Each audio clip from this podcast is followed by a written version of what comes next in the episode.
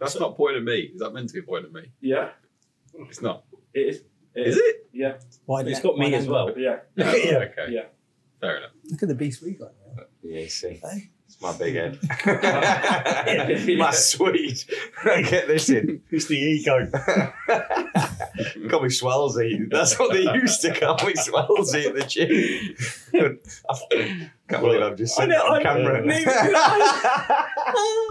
Today we've had a really interesting conversation and we've had our first guest on the podcast. So Ben Roberts has joined us from Kofax and he's been giving his insight into the world of disruption. And we talked about the businesses that we most admire when it comes to disruption. We've talked about how Netflix have changed the entertainment game. We've talked about how how do you beat Amazon, who just absolutely dominate that kind of retail market. And we talked about how Lego has turned itself into a leading digital business and how, how they've done that. On that note, I'll leave you to tomorrow's workplace today.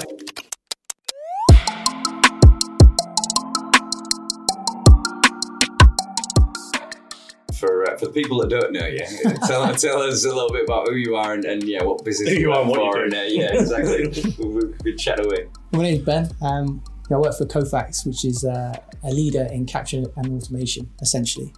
So um, I've been in the solutions game for nearly 10 years now. I think I've known Yeah, you yeah. for almost 10 years. yeah. I know I don't look old enough yet, but you know, still Yeah. trying. Um, but yeah, being associated to really what traditionally was the kind of print market, I've always been solutions focused and seeing the benefit that solutions can offer individuals and organizations um, across a broad range of different propositions. Um, and at Kofax, that's what we're, we're, we're trying to do. We're trying to innovate and give people a new way of looking at things, being disruptive in the way that we do things, making people more productive, more efficient, more effective in whatever they're trying to do or achieve. Especially when you look at what we've been through the last two years, you know, everybody's made a shift. And we have to get on that wave, right? Because if we don't, you know, we're going to fall by the side. You know, you were mentioning BlackBerry's now perished. Yeah. Nokia is a thing of the past. You know, if you don't start innovating and leading, that's where you know you'll always. And Kofax is obviously a global business, isn't it? It's very, very large and acquisitive because your section of the business, am I right in saying, was acquired from Canon? Was that right? Uh, not Or- not Canon. So um, typically it was the Nuance business. So That's right. Forgive me, Nuance. I sit in the print automation team, which focuses right. on driving automation from the hardware device, you know, which is that kind of shiny, shiny thing you see in the corner of the office, which is a necessary evil. You generally need them to do something, but how do you make them almost like a powerhouse? How do you start to, you know, bring them into the automation. It's automation difficult to have a business, isn't it, an office space, and or even a home office without some sort of print device. That because it's yeah, Yeah. paper still as a medium to transfer information and, and move it out. I mean, again, I'm still receiving post, I'm still printing things out and having to s- scan it back in again in bits and pieces. But you're right. It's like, what else can you get it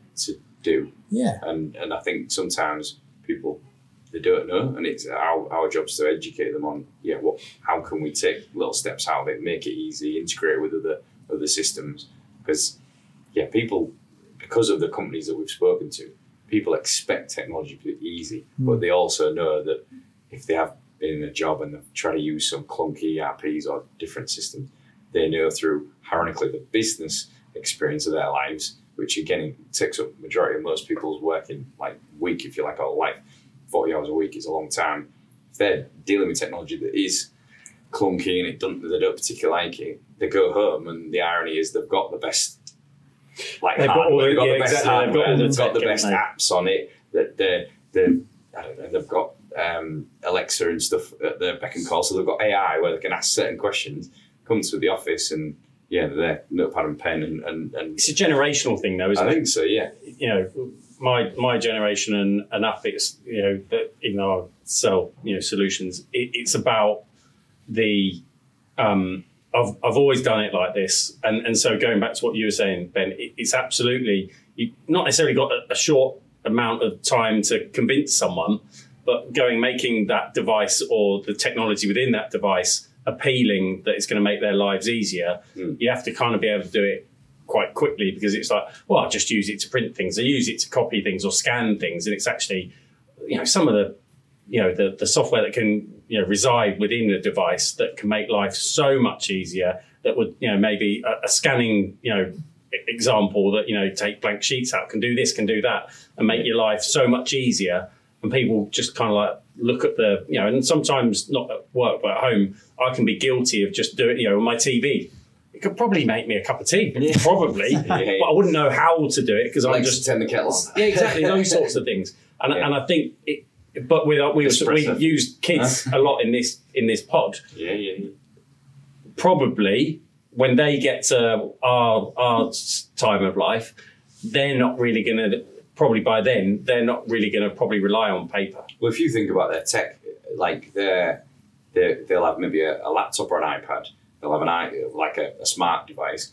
They'll have some sort of headphones with speakers on, and that's it. A backpack, and they can work from anywhere. Do you know what I mean? They can do their own podcast. Yeah. They can they can go on Teams and Zoom and have meetings. That, especially if they're in a, in a creative way. But even if they're doing any job, any so as long as you've got maybe some headphones Yeah. that, that you can talk to people with, you've got a micro, they can literally be anywhere. I feel like that myself in my role now. So I've been home based for I don't know five, six years, I think. Wow. But I feel like I could work anywhere, especially through the thick of the pandemic. Even in the last quarter, you know, um, had a successful quarter, and I haven't been out that much. This is probably one of my first partner visits, in Mm. fact, um, and it, it just shows, you know, do I need to be strapped to, to my house? Could I be in Portugal? You know, or, or something like that. ideas. You will. And But you, can't beat the env- office environment. Don't take that away. Yeah. You know, when I came in today, I was uh, hoping to see the place buzzing, and you definitely got that going on down here. Everybody's friendly. You miss those. Just uh, I think it's getting the balance because I, I love getting in the room. I love getting in front of a whiteboard, as you guys know, and sketching stuff out. I Mm. think you need a bit of that, but I also agree. I think people can be very productive working working at home, working remotely, and kind of bring the best both together. So, just breaking into this uh, disruptive conversation, just want to tell you a little bit about how uh, Spectrum Digital can help you be disruptive in your sector. So, anything to do with finance, be it sales, operations, HR, anything where you've got mundane manual tasks will help you be way more efficient and be way more disruptive than some of your competitors. Now, back to the conversation. Neil, when I say disruption, what comes to mind to you from a business perspective? The first one that comes to mind for me is Netflix. Um, I think that massively shook up that industry, but again, wasn't an overnight success because it first started just delivering DVDs to the home. And if you read or watch the guy's background, I watched a very short video on, on how he went about it. He was using data all the time to back up his decisions, and obviously then had to, yeah, put money where his mouth is and go for it. But again, been a been a customer of the likes of blockbusters and whatnot, I remember. You're showing your age now. Yeah, I am. Yeah, I really am. I remember having to go and then like You rent a, a DVD or whatever, or a, a video, a cassette, whatever it was before. But yeah, the uh, that it was interesting that the technology got to a point that the infrastructure could back up the delivery mechanism, as in Yeah. smart TVs and, and iPads and all this type of stuff. So the consumer went to this instant on demand as opposed to like it was a bit of an experience getting in your car, going to the the, the blockbuster store, I guess, and then picking up whatever the latest movie was, and then obviously buying the, the secondary Yeah. sale, buying the popcorn, everything Yeah. else used to rinse me every time. I used to forget, and, and there was like an Iceland or something next door at Asda, and I could have just gone there and got it cheaper, but I didn't pick a mix and all the rest of it, and twenty quid later and walk out. But the now that you can pay it on subscription on a monthly, and I did have that love film stroke Netflix gonna say, where it kind of it evolved, was- didn't it? it- Love Film yeah. came in, and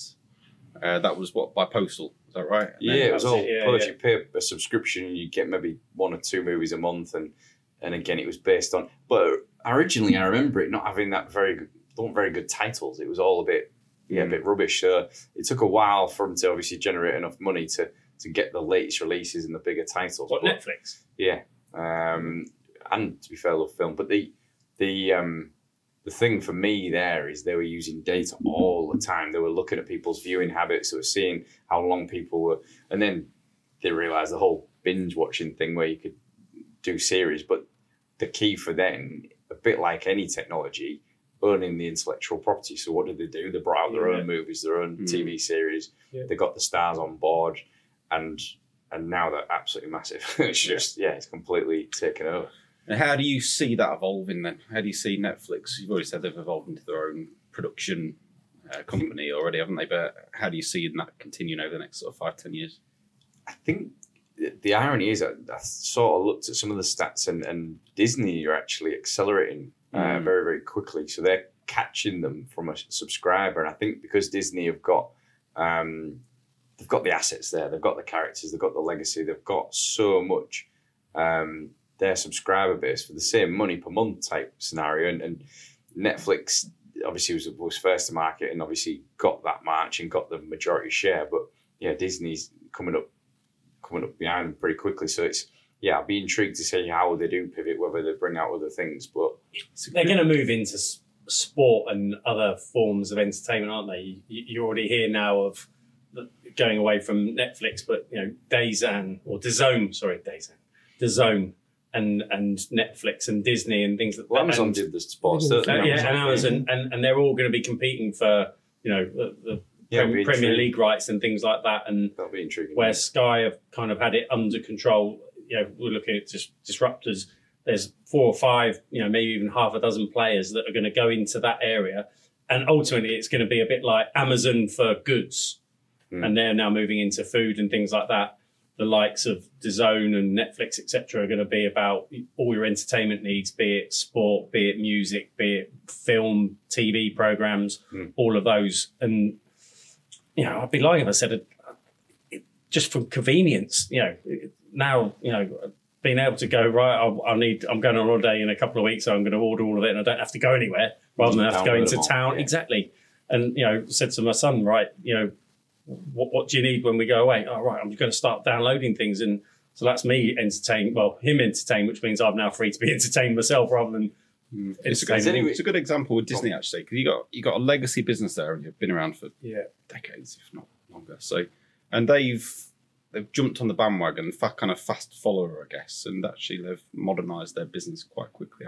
Yeah, because they obviously had the license model where they were selling the rights to the different films and movies that people could show on their platforms, and then Yeah. all of a sudden they were thinking, "Hang on, we could do our own here," and then they obviously invested a hell of a lot in that and went for it. And their collaboration, if you think about, they're very clever in terms of who they collaborate with. So, like Alexa, Samsung, and iPhones, you buy I don't know, buy a new mobile phone, you get Disney for three Yeah. or four months or whatever, get people into it, get them liking it, and then obviously the subscription model then kicks in and all that type of stuff. So the product placement's very good. But, um, but yeah, and they're all trying to model each other to a certain degree. Lego, again, I think they've, the whole digital transformation piece, they've again taken something that's very traditional um, in, in physical uh, building, but then the movies and then the interactive games. My, my son's on his iPad and he's playing his Duplo game and all this type of stuff at the age of three, so he knows he's, he's got associations with that brand early doors, and uh, and and the movies are quite comedy, so it, it's a lot of it. It's one of it's a bit like The Simpsons sometimes, where it goes above the head of the child, Yeah. and it, so again, we all grew up with Lego as well, so it's kind of like it's aiming at two different audiences at the same time, really, um, which is clever. But it's a good, it's again good example of legacy business that's been through that digital transformation and come outside a digital first business, I guess. Ben, are you uh, young kids using? Are they playing with de- Lego? Are they watching Lego online? Uh, absolutely. We've been on the Lego train for Yeah. many, many years. Duplo, all the way through to Lego. Um, we're now into the Super Mario Lego, in fact. My, Wow, my, amazing. my son, who's seven, which is an, an interesting concept of bringing technology into the hands on experience of building Lego. So I don't know if you've seen it, but essentially you build your models um, and you buy different uh, Mario sets and you connect them all up together and you link the Mario and Luigi via an app and then you Wow. move the character around the buildings you've just created and you collect coins Mm. like you do in the kind of Mario in, game. Yeah, in the games. So it's now bringing app-based technology into the hands-on building experience. Do you know what? We were huge fans. It cost a few hundred quid, right, uh, Yeah, yeah. over Christmas. But I spent probably ten hours building that with my son, and then he gets uh, repeatable enjoyment Yeah. from playing it with um, you know an old phone that I've got. Yeah.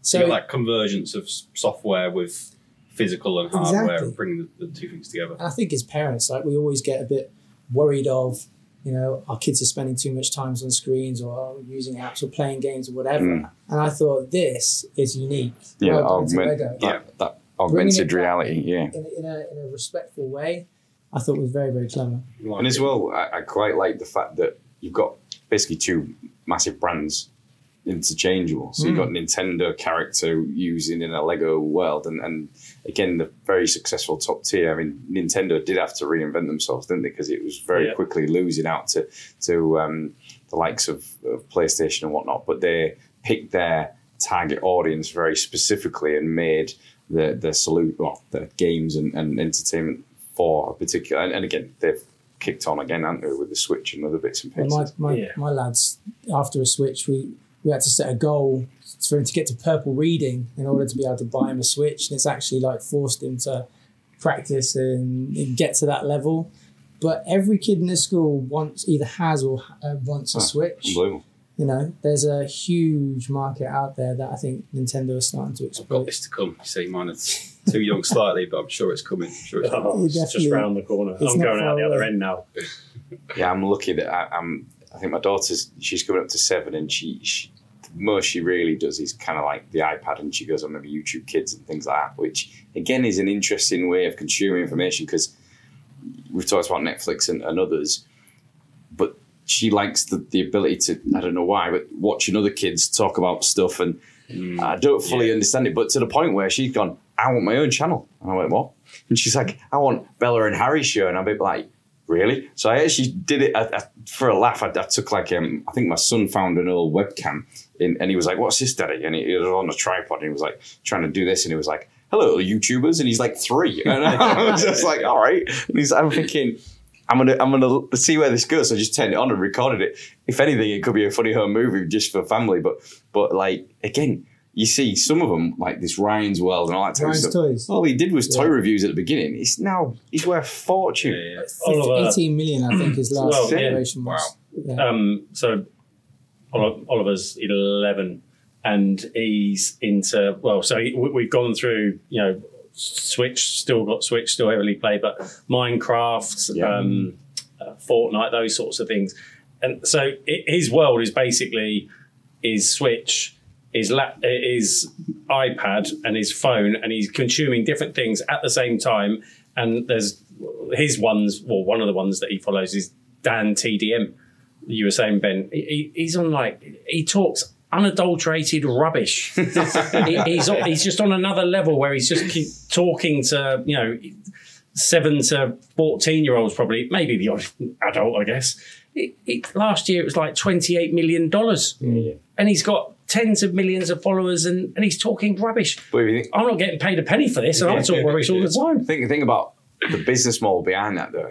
The kid's talking rubbish. He's got loads of people engaged, so he's Yeah. doing something Yeah. to get this engagement, Yeah. and then and and then advertisers and product placement if they want to be associated. Absolutely. Because before, I mean, again, it still happens now. If you think about um, the top brands in the world, they, they use association like um, Emma Raducanu, She got another in brand endorsement by Porsche or something, and they were having a go at her because she's not won that many games since Since she won the US Open. US Open, and it's a bit like, but that whole association thing. Oh, she, she people are still hardwired to, to to know, like, and trust a brand with a person. If they like that person, they'll Yeah.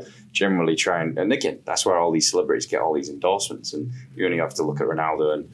Messi and the others that get paid apps, they get more money probably from their endorsements than they do playing football. What but then it? if we rewind it back to okay, so we're doing this to create content to get people's engagement, and and even like like uh, going back to what Graham said, what's the point?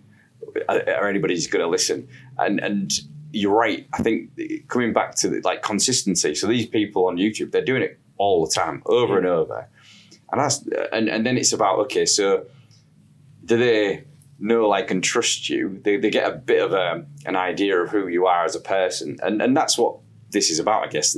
People can listen to this to think, do we think are they the type of people we'd like to do business with? Mm-hmm. And ultimately, if we position ourselves well and obviously come across, there'll be some people like anybody. The, the stats show it's like I don't know, a third of people never do business with you, a third of people will love you just because of the way you are, and a third of people are up for grabs and can be uh, sort of enticed or- or Converted. converted as such. And, and and again, it's it's interesting how all of these worlds are, are pulled together because kids are now exposed to ultimately these people on YouTube. That's their business. They're getting paid to do that, and Yeah. and kids are now thinking, well, why do I want to get a job? And we're talking about tomorrow's workplace today, and it's like, why do it, it's disrupting, if you like, our education Yeah. system because really they're thinking, oh, do I want to be a lawyer or a policeman or a, or a solicitor or, or whatever, or can I?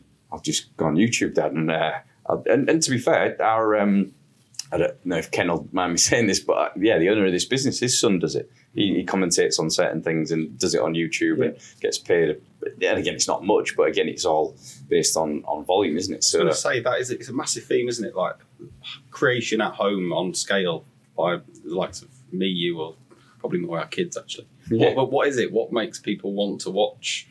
You know, our I think kids it's being, so a, front of being a leader, right? So if you're there playing at a game and you're very good at playing that game, naturally somebody who's aspiring to, to Mm. do that wants to watch you. So for example, if you're a, customer in a new market, you look at somebody or a case study that's recently adopted that technology and you Mm. want to understand more from them to make it un, you know, make yourself understand if it's worth while going on that journey. Yeah. So I feel like there's a bit of that going on. You know, my lad watches Minecraft videos, you know, um, and now in probably two years, I've watched him go from not knowing how to work the buttons Mm. to building like these crazy maps. And I'm like, there's no way you built that. Yeah. Yeah, did. It took Wow. me two hours. Wow. okay. But I do think it's it's almost like a they're sponges and they're trying to soak up the content knowledge or Yeah. whatever it is, like we are from watching or listening to a podcast Yeah. right? We want to try and understand the topic to become more credible in it or something.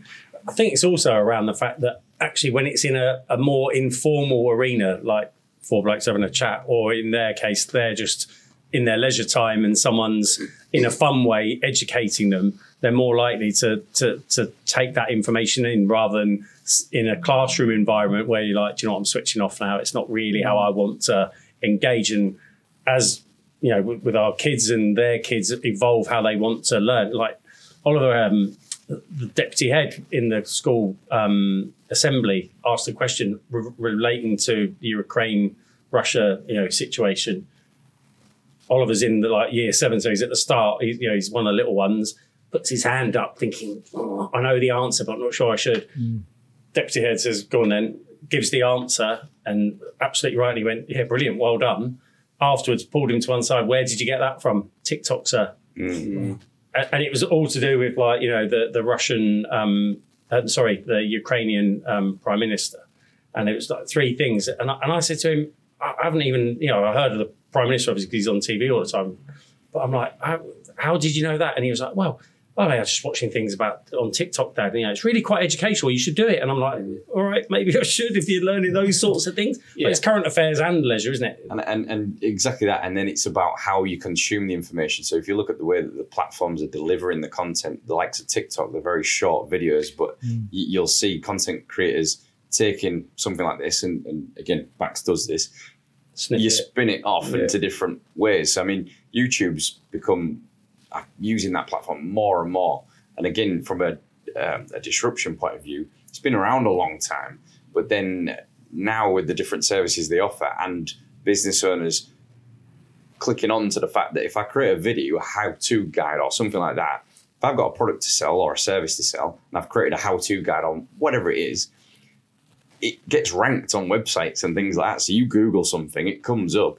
You've got a blog post about it, or you if you if I'm trying to solve a problem I've just asked Google, which most people do, YouTube videos are getting logged really, really sort of high. I mean, yes, literally yesterday, um, my wife wants some um, screening like trees um, and things for the, the side of our our garden. I know nothing about gardening, nothing about trees, and I was like, "What's the best?" I just Google asked it a question. Within about two hours, I'd found the answer and I figured out which tree that I wanted, and I've ordered something. But I ordered it through a website because this guy did a little how-to guide, and it was like there was one that was about DIY, and then one was a recommendation on which is the best for screening and other bits and things like that. And I wouldn't have even known. I just Googled it and it popped up. Yeah, you can you can basically teach yourself pretty much anything. I think nowadays, I think so. Yeah. just from YouTube and free content Yeah. available on the internet. So if we take that a step further, then is that going to change education and the industry of L and D and that sort of thing? So are people going to do MBAs in the future? Are they going to spend two years doing that, or are they going to just consume micro bits of content as and when they need to? What Ben? What do you reckon? I, I think there'll be like personal vendettas. So, well, that's the right word, but you know, people that have a pure passion for something will go down a YouTube track to be able to learn a craft Yeah. and then take it into their main life. I don't think the curriculum will ever adapt quickly. Well, well, ever is a bold statement, but won't adapt quickly to the way the world is moving. I think that's a decade plus kind of life cycle away. Yeah. For sure. I, I tend to agree. I did a marketing, not degree, but of qualification kind of 10 years ago. And I think the world of marketing in 10 years has completely shifted. They didn't, they didn't talk about doing podcasts and getting content on LinkedIn and YouTube back then. You know, it just wasn't even discussed. And I suspect that course is still available, still live, and still teaching the same content. It's the same stuff, right? Yeah. And that's the thing. I I think that just on that, I, th- we, I think we touched on it last time, but you, you know, from what you know, I completely agree with Ben. I, I, I think the time we were talking, you know, about how our children are all a similar sort of age range, you know, if you will, and the skills that they're going to leave school with. And the qualifications, and actually the jobs the- in ten years' time that are going to be out there, the, the disparity is going to be huge. And I, I think unless, like you said, Ben, unless the sort of um, curriculum for, for kids going to school changes and changes rapidly, it's going to get wider and wider. And then, you know, employment opportunities, not, not so much opportunities because they'll be there, but actually being able to take someone in and go, right, just sit down and crack on because you've got that skill is we, we could we could be coming to a bit of a you know a watershed in in how that that happens because technology is moving Mm. so rapidly. Where do, where do you think the gaps are then in terms of the curriculum or what they what they're not learning that they need to be? Well, well, I- you're better off starting off with a nil. um, I've got a good answer to that. go for it. Go on. Help so me. when you look at technology at school, you generally do IT, right? It's the class, and you're doing whatever, you know, learning how to use programs or whatever it might be. But now technology is relevant to each and every subject that you might do, from a mathematics perspective, uh, you know, all the way through to uh, design, yeah, right? yeah. Using CAD machines and so on and so forth. Science, you know, uh, physics, equations, running data analytics, all this kind of stuff. I think the gap is introducing technology to each subject in its own right, so then people can then master that craft and go down that avenue if they desire. That is a great answer to that question. I like that. That's way better than the one I was going to come up with. I think that's true with businesses as well, actually. I mean, because you say historically, oh, we work in a digital business, work in digital consultancy. I mean, in the future, every business, whatever they do, is going to be a digital business. Absolutely, every Window department. cleaning, they're going to have a booking system which people are going to have to book onto. There's going to be digital elements to pretty much every business that exists. Hundred percent. You mentioned MBAs, and, and, and again, normally it's like do a degree or business degree, and then yeah, you bolt on the M- MBA to make it specific. And it used to carry a lot more credence. And like again, if you were going for an interview and, Mm. and, it, and it had, it used to carry more weight. And, and you're right, there is companies out there. I've, I've looked at them myself, and in terms of their content creators, they've gone to super successful businesses and, and they've interviewed the CEOs or the founders of these businesses, packaged it, try to get life lessons and little little ideas, and then selling it as a little six week course or twelve week course for, for people just to again look at things from different perspectives. But you've mentioned it to me about um, education, and now kids are expected to yeah buy an iPad or a laptop or something like that to actually then do the classes and. And you see it more and more at university that it's literally every class they're all Yeah. open there. And Yeah. I'll be intrigued to see whether because I use um, a couple of different apps for yeah just note taking and things like that that can actually transcribe what people are saying and write things up and and write my notes up and things like that. So I'll be intrigued how many kids are got that playing in the background and transcribing what's happening. Now you you could say that it, it works two ways. One is a written word when you're writing something down, you generally commit it to memory a bit better. Or if they know that it's the device is transcribing, could they be a bit more present? Or on the flip side, are they doing something else on their iPhone Yeah. not present at all? So it's kind of Good show. I, I, I think the other thing, actually, which what you just said there, what I've noticed, and you know, we've all said it around, you know, our children and gaming and, and stuff like that, is that actually the way you know, so everything's now digital for you know, hands. All Oliver hands all his homework in digitally. Right. Has to turn it in. You know, a lot of it's typing, but then there's our handwritten stuff. Because obviously, you need to to learn the skills of handwriting. Still trying to master it, but anyway, move on mm-hmm. but but my point is more we're te- we're teaching them and they're now interacting and they're you know how quick are they at learning those sorts of things you know i'm now going to him going how'd you do that and he's like oh just like this dad and i'm like okay um, but the actual curriculum is still really dated. Yes there's some fundamentals they need to learn but they're at they're you know now this generation are right for actually taking them like you said ben to to showing them where technology. And you know so one of the things that you would have thought and i don't know in secondary um, sort of curriculum but all to do with data. Probably that's the time to be introducing it rather than when they go to university get them doing it in you know It's all about- GCSE. Learning to write code, you write software. Is that part of the not not as part of the curriculum but uh, out, Outside. Out, outside it is yeah So in um, my, my friend works for an education company, or I did do previously, and it's kind of like an online platform which they have access for kids where they can go into subjects and and do elements of coding, simplistic coding, you know, designed in a kid friendly way in order to be able to get them on that journey. So it is there, but I think it's quite a niche. You know, uh, trying to really exploit that and make it the norm. yeah I think is mainstream you know the, the the gap that needs to be addressed. for Yeah. Sure. That surprised me. I thought I thought they would be teaching writing code at a young age nowadays. Well, I've even looked into, you know, trying to follow some type of program for my lad Mm. Based around Minecraft to try and help him learn code within Minecraft to Yeah. teach him the fundamentals so he can design the million dollar app that we all want, Yeah, right? If you, think Yeah. if you think about it, like look at Barclays. They've got that whole digital eagles thing, and it's all about trying to help people. And but then why is a bank trying to help with the digital skill sets? And, and does it from two angles. You've got certain bits where they're trying to encourage kids to learn to code, but then also the older generation that that how did they get online? Mm. Ultimately, they're bothered about spending money, aren't they? They, they want the older generation to go online because they've got all the money, they've got the pensions and all the rest of it. They're sat there spending. They'd love them to get them on Amazon or wherever and just use the Barclays card to obviously spend money. And then they, like you mentioned there, what if they set up a business and they, they need a business bank account with the Mm. kids, younger kids, and all that type of stuff? But there's a there's a traditional bricks and mortar sort of bank that I think, geez, we need to get in early, position ourselves, um, The reason, brand the and reason- skill sets. the reason is probably the the first bank you open a bank account with is the bank that you tend to stick with for the rest of your life. So you get them as early as you can. I can't Yeah, complain with that. That's true.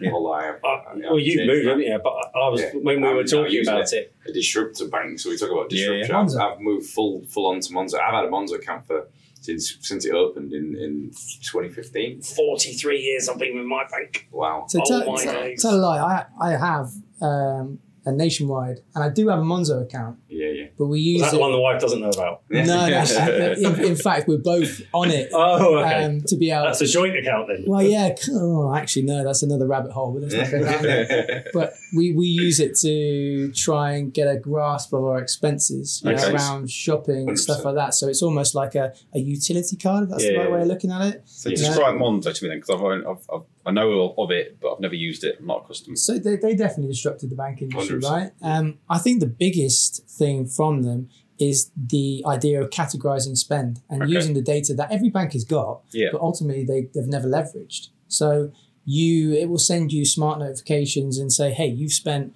four hundred pound on shopping this month, Mm. you know, um, or you can go in and drill down and look at the data and say, God, we've spent eight hundred pounds on shopping this month. What's going on? Mm. You know. Okay. Whereas if you don't have that, it just happens, and then Yeah, you know yeah. you live that lifestyle, and all of a sudden you're shopping at Waitrose, buying Yeah, where's Cote my de money Boeuf gone? steaks Where is every gone? week. There- there- and, and, and again, it's it's business principles. We, we rely on our finance teams and FDs to keep track of all that spend and whatnot. But in our lifestyle, yeah, we earn it, spend it, we earn it, mm. we spend it. Where's it gone? And, mm. But so it has a great budgeting tool. But when it first started, it came out and it was a prepaid card. You had to load money on, Mm. um, and I used it. Uh, it got me hooked because I went on holiday and it and it you, you could have. Um, there was no transaction fees. Ah, okay, yeah. for, for so I used it so uploaded all my holiday money on it and then just shoot because it was backed by Mastercard I think or one of the two and then yeah literally just um, use it as, as a as a spend management tool but then as it's grown arms and legs and it, it had that the, the most impressive thing for me about the the experience of that bank was its onboarding process Mm. Yeah. unbelievably Simple. easy and simple and its technology just worked Mm. and people expect that nowadays. It had an app, and you, you filled in some basic information. Um, you, you authenticated, and it literally sent you an email. As soon as you clicked the email to authenticate, that was it. You were in. I was like, "Bloody hell, that was easy." Yeah. As opposed to HSBC was ridiculously painful. For a credit card that I got, oh my word, I'll never use them again. It was horrendous. I think that's a good example where legacy businesses have struggled to catch up in banking. And that, And that's because of the amount of industry's paperwork that people have to fill in and the, the security checks have to go through. And yeah, I mean, it sounds like Monzo have, have well, And there's others. uh, So did you? Sorry, uh, just on that. So Yeah. Did you open Monzo independently, or did you close your other one down? And did they close it for you and transfer everything So I, across? I left my I had my Monzo probably running in the background. Didn't really use it up until probably eighteen months ago, two years ago, um, and they then kept us updated and said, right, we've got this accreditation and all the rest of it, FCA approved, and um, it became a, a personal account, and you could have it. And then they encouraged you with technology to pay in your salary. One of the benefits was you got paid a day earlier. So with banks, you're paying the money, sat there, processing, buffering, it's in the ether, where is it? No idea. they they had the technology to allow you to use that money a hmm. day day sooner. Well, all right. So and I give it a try and it worked. So I, I made the decision, yeah, like I said, eighteen months ago, twenty four months ago, to get my salary paid into it. And then like Ben sort of said there, they allow you to put it into different pots and budget it. So I've got a holiday pot, I've got a birthday pot, and it, you can siphon off money, and then you can put into like bills. So very quickly, Mm. it, but then it proactively looks at all your direct debits and tells you, right, based on all these direct debits, you need to budget this amount. All right, so then move it across, and then it ultimately leaves me with leisure disposable income pot, which disappears very quickly. but, um, but yeah, the uh, but that's just utilizing basic technology where I found the others. Uh, yes, and, and you'll you'll see with banking, they try and buy your loyalty to a certain degree. That they don't reward it very well, but they'll they'll say, "Oh, come to us and we'll give you 125 quid if you set up a new bank account, and if you pay in three direct debits and blah blah X amount." And obviously, credit cards do the same. But um, again, they're they're wanting throughput, they're wanting volume, they're making small margins, and obviously, then you get into frac- fractional lending side of things and, and other bits and pieces. But the it's about user experience with technology. You need to make it as easy and simple to do business with you as possible because we've got so much choice. Hmm. We can buy from anywhere on a mobile phone. We don't have to get in our car and drive anywhere anymore. And our attention is like that. If Yeah. someone if someone messes up, and I've done it before, I've, I've gone to add something to a car and I've gone to buy something. If they make that difficult, I'm off. I've just Yeah. Oh. deleted it. I've later. done that a few times. So just breaking into the conversation again, um, really, uh, it's a request really, just to see if you can help us grow the uh, the podcast. Obviously, you can watch us on um, YouTube, but if you can also follow us on Spotify or iTunes, and more, you know, topically, uh, Amazon. Um, we'd really appreciate your your likes and your your follows. Um, we're trying to grow the pod, trying to deliver as much informative content as we can, and with that, you know, um, we can deliver more value to you.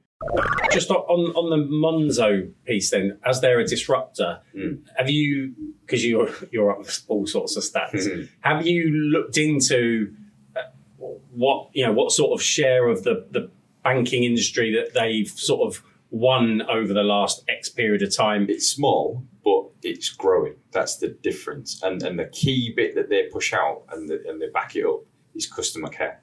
On all of the ratings, there's Metro Bank and there's Revolut and I think there's Starling and a few others. Yeah. But it's interesting. It's the disruptors that have put all their time and attention into the customer care. So if I have an issue, I go on the app, I go on the chat, open it. I'm through to an advisor very, very quickly. I can ask a question. People get stressed out about money. Do you know what I mean? If, if there's uh, like an amount's moved or not there where it's supposed to be, you're thinking, geez, what's that? And and you want to be on it and you want that reassurance very quickly.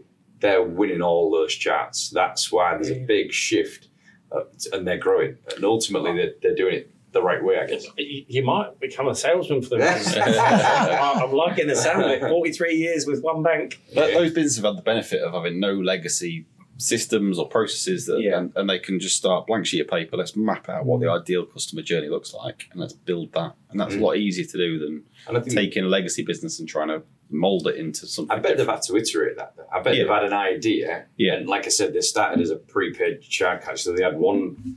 But they, what they did do very quickly with, and again, this is great for any new product or service or business. They engage with their customers, the early adopters, and ask them feedback. Feedback. So you get the feedback. What features do you want? What what would help you in your life? Budgeting tool, right? We'll mm. make a bid. We'll make a widget that can do that. What else do you want? And then now, I mean, I've gone from their free account to their basics account. Now I'm on their platinum account. I've worked my way up just for the added benefits. you're a salesman's dream Do you know why? So again, How much does that cost you then? fifteen quid a month. It's not bad. You get any What- what do you insurance get for that? I get free travel, worldwide family travel insurance. Yeah. I'm going on For holiday. 15 quid a month. Exactly. Where do I sign? Yeah, exactly. I get I get mobile phone insurance and gadget protection, and I get You need that. other bits and pieces. That again, when I added it all up individually, I'm thinking, well, hang on, it'll cost me more if I Mm. went and Yeah. I'm yeah going on holiday. So I'm thinking, well, to take the full family way the cost of the insurance was probably more than what a year's worth was going to be anyway. So I was a bit like, sorry, I'll just do this, and and Very it, good. it was easy. Now again, if you remember the mis-selling stuff that the old banks got PPI yeah, they got in trouble with a lot of that because they were trying to sell stuff that people didn't need. They didn't have a car and they didn't have mobile. Back then, they were charging you for premium accounts that mm-hmm. people didn't Yeah. need. But we forget that these companies are still in there to make money out of it. It's interesting how the disruption. We look at the things. A lot of the disruption is in sort of legacy sort of areas. So money, finance, all right, it's quite basic. Entertainment, yes. food, uh, or buying, you know, purchasing things with Amazon and and the like. You know, the- they they've obviously the you know the, the people at the top end that are that have been successful in being disruptors have, have proper targeted the area that they wanted to go. Do you know what? All the the sort of historical big companies in, in this sector are going to, like you said, Steve, are going to take forever and a day. Going to be hmm. like a super tanker trying to turn it around to being able to offer. Whereas though if we've got a blank piece of paper, probably the wrong analogy in technology, but if we've got a, a, a you know Black whiteboard. Yeah, exactly. Smart screen. a smart, yeah, we got a blank smart screen. Yeah, we can. What, how are we going to do it? What's best? so what, what's yours then so what's your kind of disruptor of choice that you admire putting on the spot yeah, I hate that. Hmm? I, I, I- I'd probably go as far to say Amazon, Yeah. if I'm Okay. allowed to use Amazon. you, you are allowed to explain that then why Simply because I couldn't tell you the last time I went into a shopping centre. I couldn't tell you, well, to be fair, I couldn't tell you the last time I went into a shop, but Yeah. but but more 15, 20 years ago, Hmm. probably 15 years ago, I would have had to have gone into PC World or Curry's or wherever to get something. Now, my first instinct is Amazon. Mm-hmm. Uh, right, I want to look at tech, so I'll look at tech because we live in the age of we want it immediate. Right, I want Prime because I want it tomorrow. Because even at my age, I'm still an excited little schoolboy that there's a package coming tomorrow and I can open it and it's going to be, you know, whiz bang. Um, then it comes to, you know, just incidentals, things that, you know, I don't know, DIY as in, you know, lumps of wood, but, you know, I don't know. anything. Exactly. And, and just having that, do you know what? Partly because of just how I'm wired, it's like, while I remember, I'll just go onto Amazon and I'll sort it. And then I know, you know, I'll get a phone call from, you know, my mum's like, you know, pensioner. It'll be like, son, I need you to do this. All right, no worries. Go straight on Amazon, order, get it sent to her, pop round the next day, jobs are good and it's there. I agree, yeah. And Amazon have made all our lives so much easier. In one sense, my father-in-law owns, you know, clothing shops. It's affected in, you know, it's affected, you know, they're quite a traditional sort of menswear shop. So it's affected trade, undoubtedly. the, the advantage they have is probably, I say an advantage, predominantly the demographic is of the older generation. Mm. So it's probably falling out of the, it's falling out of the funnel. It's not really topping up, but um, God, that, that was my next question actually. So if you're a retailer, not necessarily of, of men's suits, but if you're a retailer, you've got a formidable competitor in Amazon. What are you doing? I've got, I mean, again, I've through experience. So a lot of the work that I'm doing at the moment is with like stockists and distributors and wholesaler of products. And an interesting part of their supply chain is eBay and Amazon. So so normally they'd set up an account with manufacturer or whoever supplier. They've got a catalog and they'll they, they resell these. And whether they resell by trade counters or e-commerce or whatever, more and more now are becoming external procurement arms Yeah. of these bigger businesses where someone it's easier to ring ABC company and say, Can you buy me all these things that I normally buy from you? But I also need these ad hoc purchases as well. It's easier for them to do it through them as opposed to um, going to search the supplier, getting them on the approved uh, supplier list, going through all the red tape and stuff. They can just buy it from one vendor that's already there. The account's set up in finance. They, they know they've got budget. And the interesting thing, they're all using like credit cards and debit cards and other bits and pieces. Um, a decent volume, like 50, 60, 70 grand, 100 grand a month uh, throughput through Amazon. So you're, you're Purely saying Amazon a- is a supplier to your It's customers. yeah. And it's because of the speed. They can get it delivered next day and then they can deliver it to their end customer. Uh, or I just get it think, uh, delivered direct and things like that. And it's like, wow. go on, Ben. I was going to say they um I think it's called Amazon FBA. Yeah, yeah. Yeah. so um I think the, the the headline is you have to ride the wave with them, right? You you aren't going to beat these you know multi billion pound companies. You've got to work with them and maximize your revenue streams working with them. And that's why they designed this this FBA thing. Forgive me if it's the wrong wrong thing, but Yeah, fulfilled by by that- that's it. yeah. So you know, you ship all of your stock to their warehouse. They do all the leg and lump work for you. Yeah, they take a pretty heavy slice of margin, but guess what? You, you know, your ultimate revenue is going to you know, hmm. really drive up. I think that's the only way yes, as a as a manufacturer, but if you're a distributor, if a retailer, if your model is to buy and shift boxes, it's where's your part in the supply chain if Amazon are doing most of that? Well, the thing is, uh, so I've got a customer, and they're what they they get something like two to three thousand orders a day via Amazon or eBay, and basically Amazon or eBay are are their you know shop front, if you like, Mhm. and then the order comes to them, and then they still distribute it fulfill it. they they fulfill it. It's not all going out of Amazon, but it's they're just giving them that wider platform. And when the pandemic hit, they uh, you know they were normally a or they are traditionally a business where people rock up in their white vans or in their cars to buy something. Pandemic hits, what we're going to do because the business is going to fall, and they very quickly went, let's just go onto these platforms, and they basically they I think they said in the first quarter, first half, they were getting something like I don't know, 150 orders a day, and now we're looking at two to three thousand a day, and it's growing, and they're still getting people coming back through because we're all released to go. So they've utilised. So rather than seeing it as competition, they've gone, as you rightly say, Ben. It's like actually we're never going to beat them. How can we utilise them to enhance our business? Are they a manufacturer though or a distributor? Distributor. And Amazon, ironically, that's that's their business model now. So that if you actually look at how they generate their money, they've got they've got the AWS systems, they've got all their back office systems that you can leverage, so you can use their platform because they've got some amazing systems. They've got obviously all the money, they've got the best de- developers, all that type of stuff. So you can use their platform or their growth on their fulfilled by Amazon, and they actually want uh, manufacturers and distributors, wholesalers to use their platform for business, for B2C, B2B. Um, and then, like you say, they take a small margin. Some people use their own warehouses, some people use Amazon warehouses. That's how they're growing. And okay, yeah, Amazon might make their own products and, and sell stuff, but they're, they're actually leveraging their infrastructure that they've set up and then letting other people use that.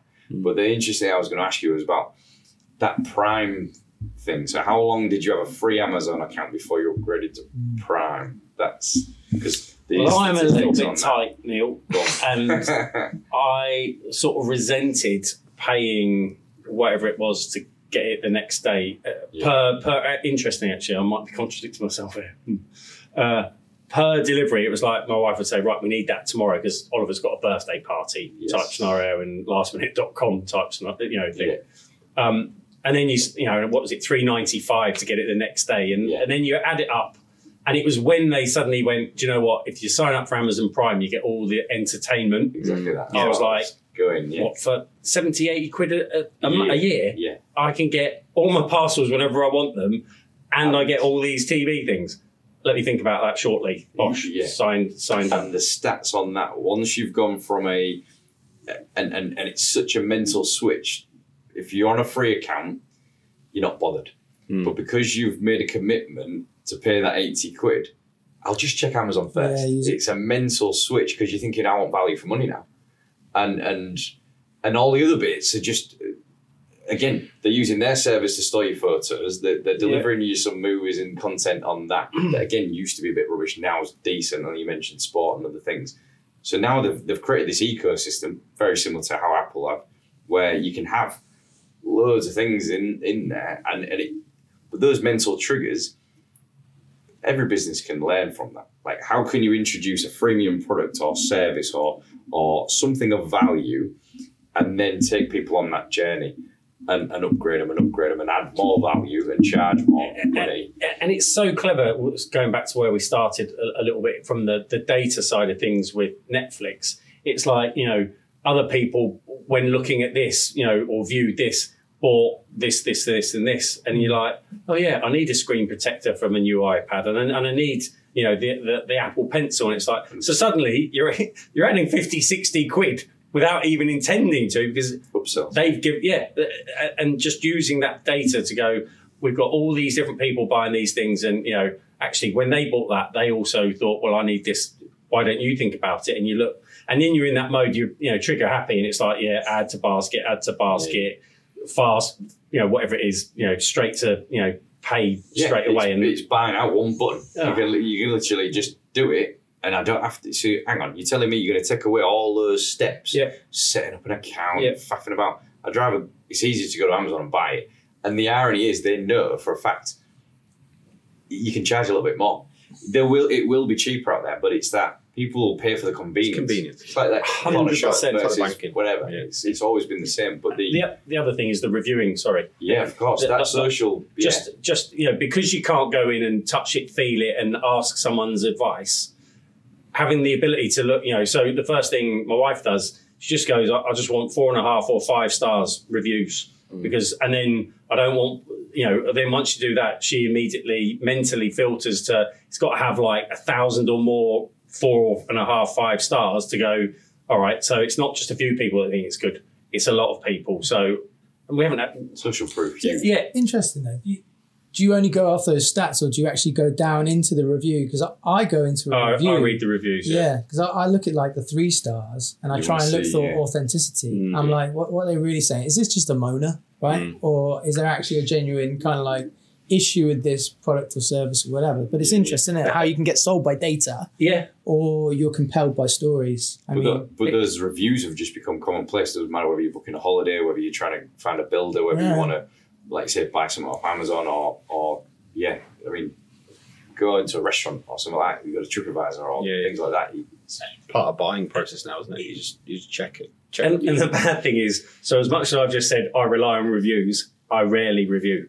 Yes. Yeah, it's So true. then, And- and- then it becomes about consumer versus creator. So are we giving back by creating and having giving people, and, and a lot of people goes back to what other people. They think, did they really care what I think? Well, yeah, people do. Like, Let- if there's en masse as a collective. let's come back to that though, because Let's not. no, no, but how active are they in asking for the review? Because Yeah, if yeah. I'm like That's Carbis good to make it Hotel, easy, yeah. I went to Carbis Hotel. They sent me a nice email and said, "Can you send fill out the simple form?" It was light-hearted. It was about personal, so I did it. If you're not contacting me Mm. and chasing me about to do a task for you, I probably am not going to do And it. it's got to be That's- two or three clicks. I don't. What I'm yeah, not yeah. interested You've got to make anymore. it simple. And everything that we've talked about today is simplicity, how we want to engage with simple organizations. And, and, and we as a you know, global outfit see that in our partners, right? Yeah. They all want a simple life or a simple way of Yeah. working together, almost pre-built content, campaigns, whatever it is. So it can make your life simpler. It can generate more activity. It can create more engagement. And that's where I think we're going.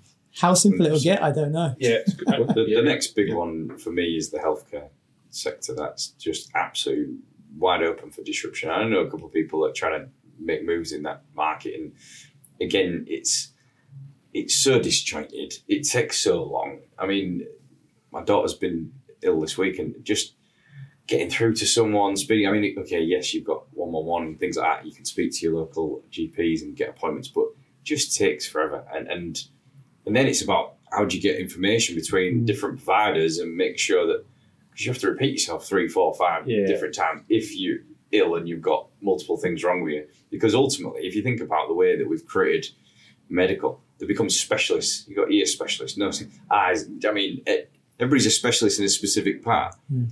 And yes, we have a GP that, that is a generalist in, in, all this type of stuff. But as a customer, I want my whole body. I don't know my if my ankle's so wrong with my ankle, but then you don't fix this part of me and it's all linked together.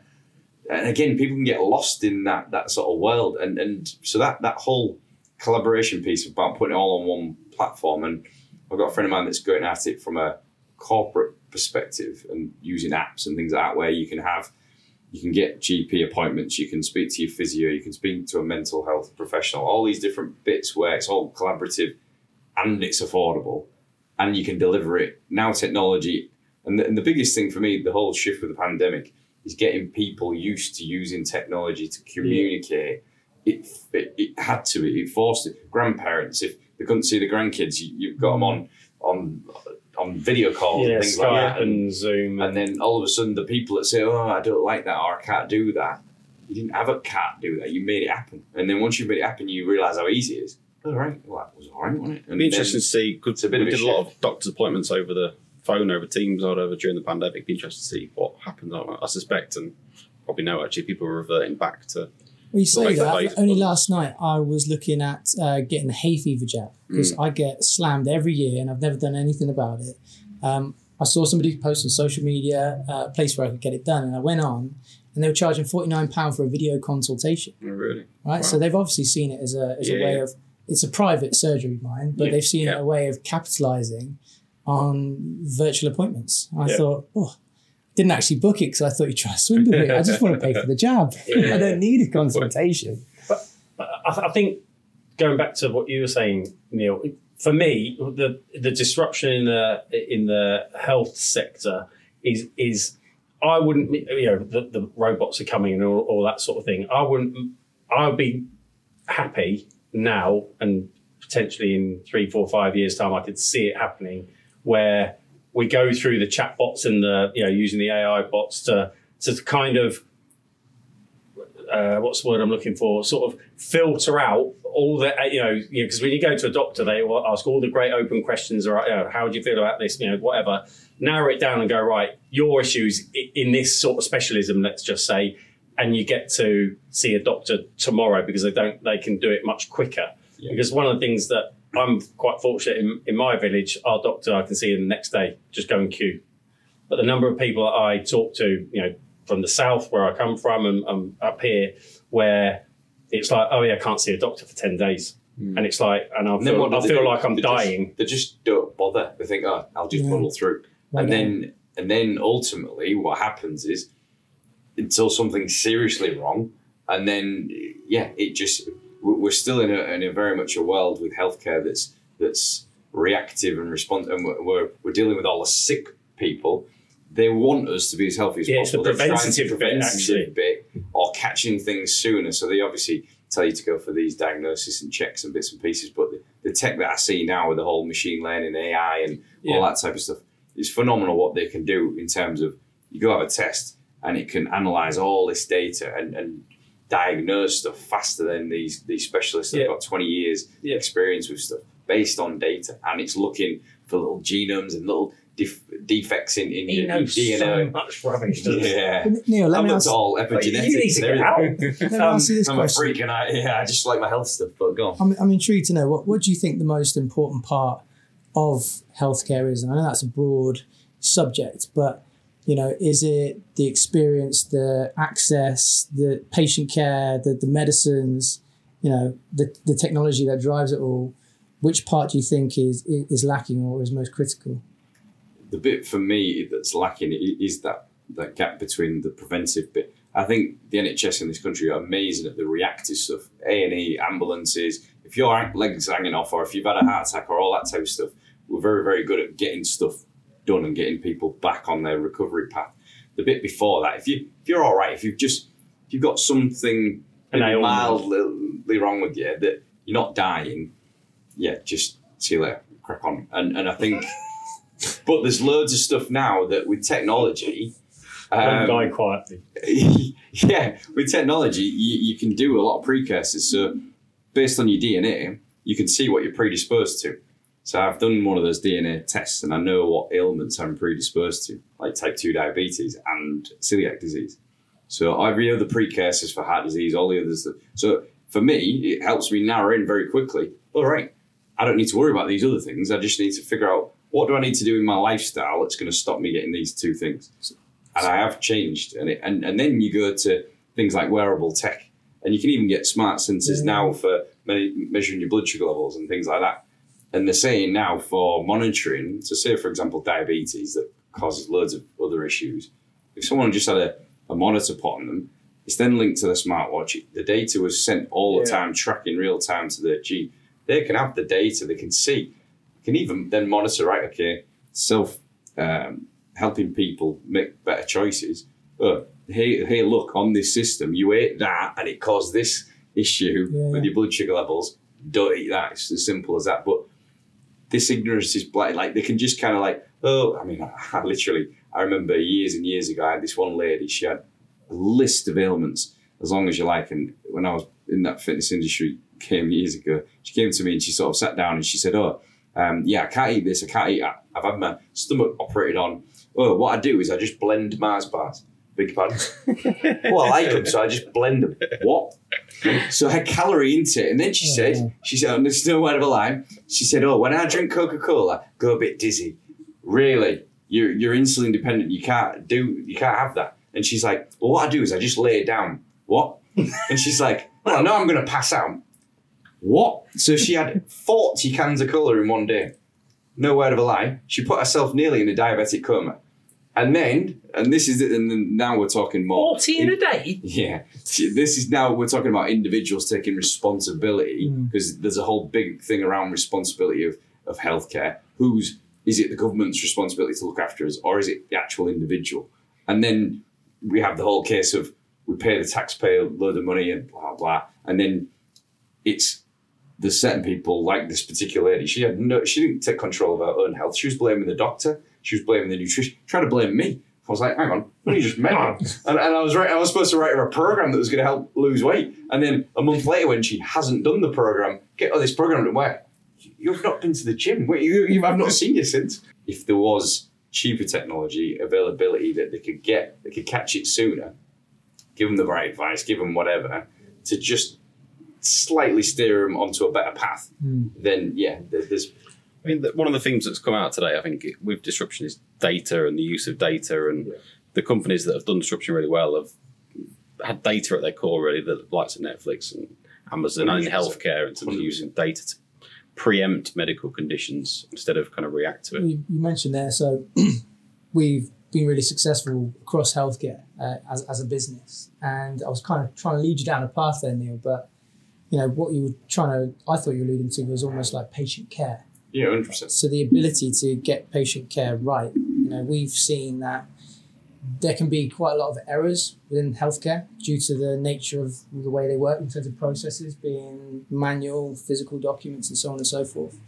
And 95% of those errors, you know, you could get away with. Yeah, it's pain in Yeah. the backside and it takes longer, you're triplicating stuff. But the 5%, you know, that's life critical. Yeah. And that's essentially when, you know, big problems can happen. So ensuring that your data is validated appropriately by the person who's been in contact with that patient or whatever it is, making sure that you've got the right medication to the individual, you know, is something that's paramount, right? Because we all care about being and living. Thank you to Ben for joining us. Um, it's been great to get your input into today. Thanks, guys. And thanks to Jon and Neil for your input as well. Till next Thank time. Rich. much. All right. Speak soon. Thanks. Thank you.